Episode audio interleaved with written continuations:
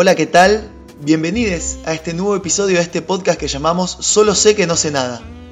En esta oportunidad comenzaremos el repaso general de la segunda unidad de la materia, Problemáticas del conocimiento de las ciencias sociales. En esta nueva unidad dejamos el pensamiento antiguo atrás, es decir, nos alejamos del siglo III a.C. con Aristóteles y avanzamos a lo largo de la historia de la filosofía para detenernos en principios del siglo XVII. En este enorme salto temporal, ¿qué era lo que estaba sucediendo?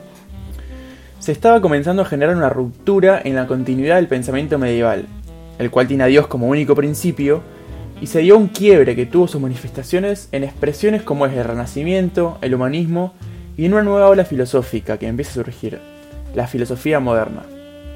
Dentro de la misma es donde se comienzan a desarrollar corrientes como el racionalismo, el empirismo, el idealismo, entre otras. Casi todas ellas compartiendo como característica general el poner a la subjetividad como foco principal, buscando un conocimiento objetivo y total de la realidad y lo real.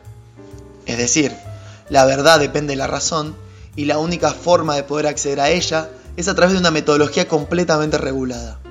Si para los pensadores antiguos la problemática del conocimiento estaba en el qué, la búsqueda durante la etapa moderna se hará sobre el cómo.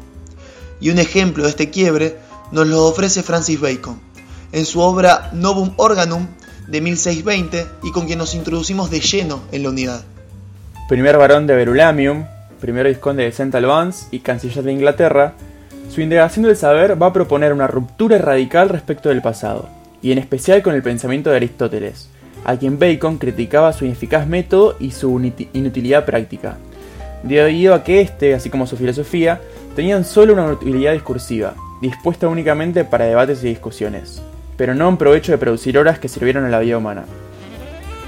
Para Bacon, el hombre es servidor e intérprete de la naturaleza, pero ni la mera contemplación ni la práctica por sí sola logran hacer algo.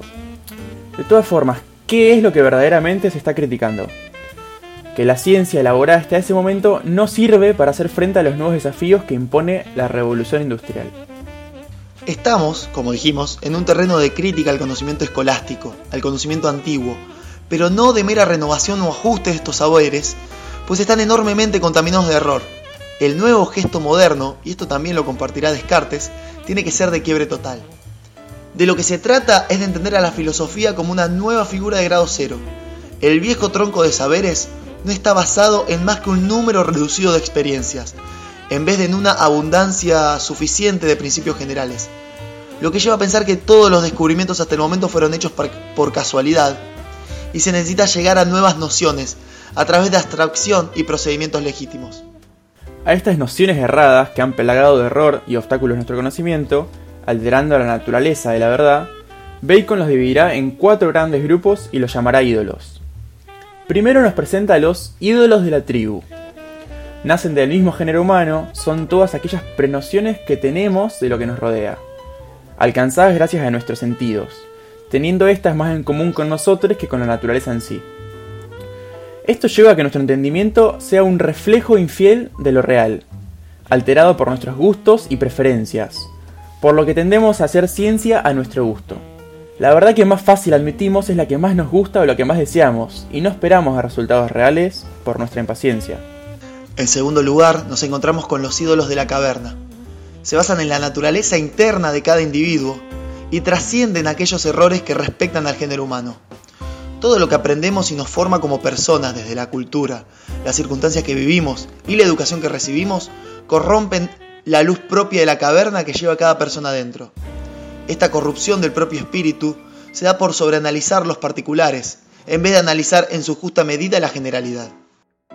El tercer ídolo es el ídolo, el ídolo del foro, se originan del hombre en comunidad debido a que la necesidad de subsistir, el ser humano se ve obligado a comunicarse con el entorno que lo rodea, creando de esta manera el lenguaje, el cual es capaz de tergiversar la realidad y no ser preciso. El lenguaje en sí corta la naturaleza irrepetible de los conceptos abstractos y reducidos que pueden generar las palabras. Existen dos tipos de, ídolo del faro.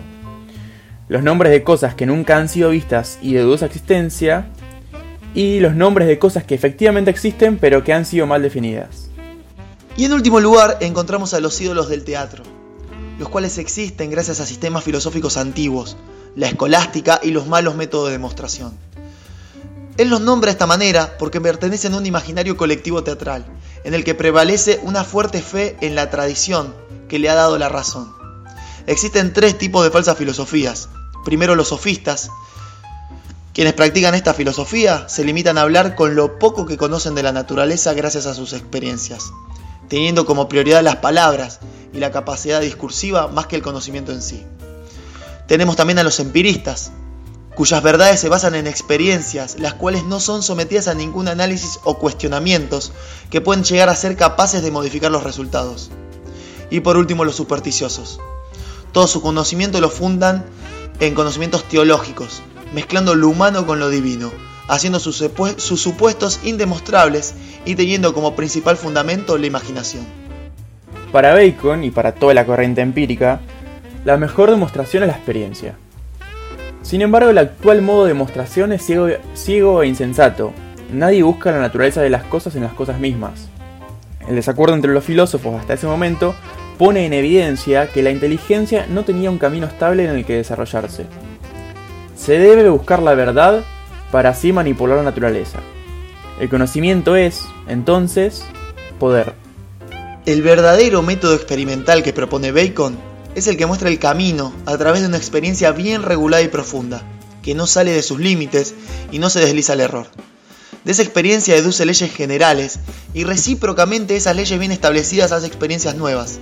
Y la filosofía tiene un terrible adversario, y este es el celo religioso y la superstición, ciegos e inmoderados. Los teólogos han hecho muy difícil hablar de la naturaleza, al extremo de prohibir la filosofía. Si las leyes de la naturaleza son ignoradas, es mucho más fácil atribuir las cosas a Dios. Pero la filosofía natural es, después de la palabra de Dios, el remedio más cierto con la superstición y al mismo tiempo el más firme sostén de la fe. Hasta ahora, las ciencias han sido tratadas por empíricos, que como las hormigas solo saben recoger datos y acumularlos, o por dogmáticos, quienes, al igual que las arañas, sacan su tela desde el interior. Ellos sacan toda su teoría desde dentro, sin ningún aval empírico. La verdadera filosofía debería ser, dice Bacon, como las abejas, que forman ellos mismos la miel del polen que, recogen del exterior, transformándolos y destilándolos por una virtud propia.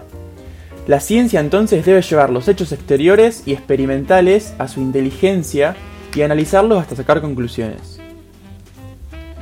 Así llegamos al final de este episodio. Como siempre les recomendamos que lean y estudien los textos guiándose por el programa de la materia y utilicen las consultas que la cátedra ofrece. Porque esto es, es más que un repaso general. Les dejamos nuestro Instagram que es pampillón.fcpolit y nuestro Twitter que es pampillónnr y como siempre esperamos que esto les haya sido de utilidad.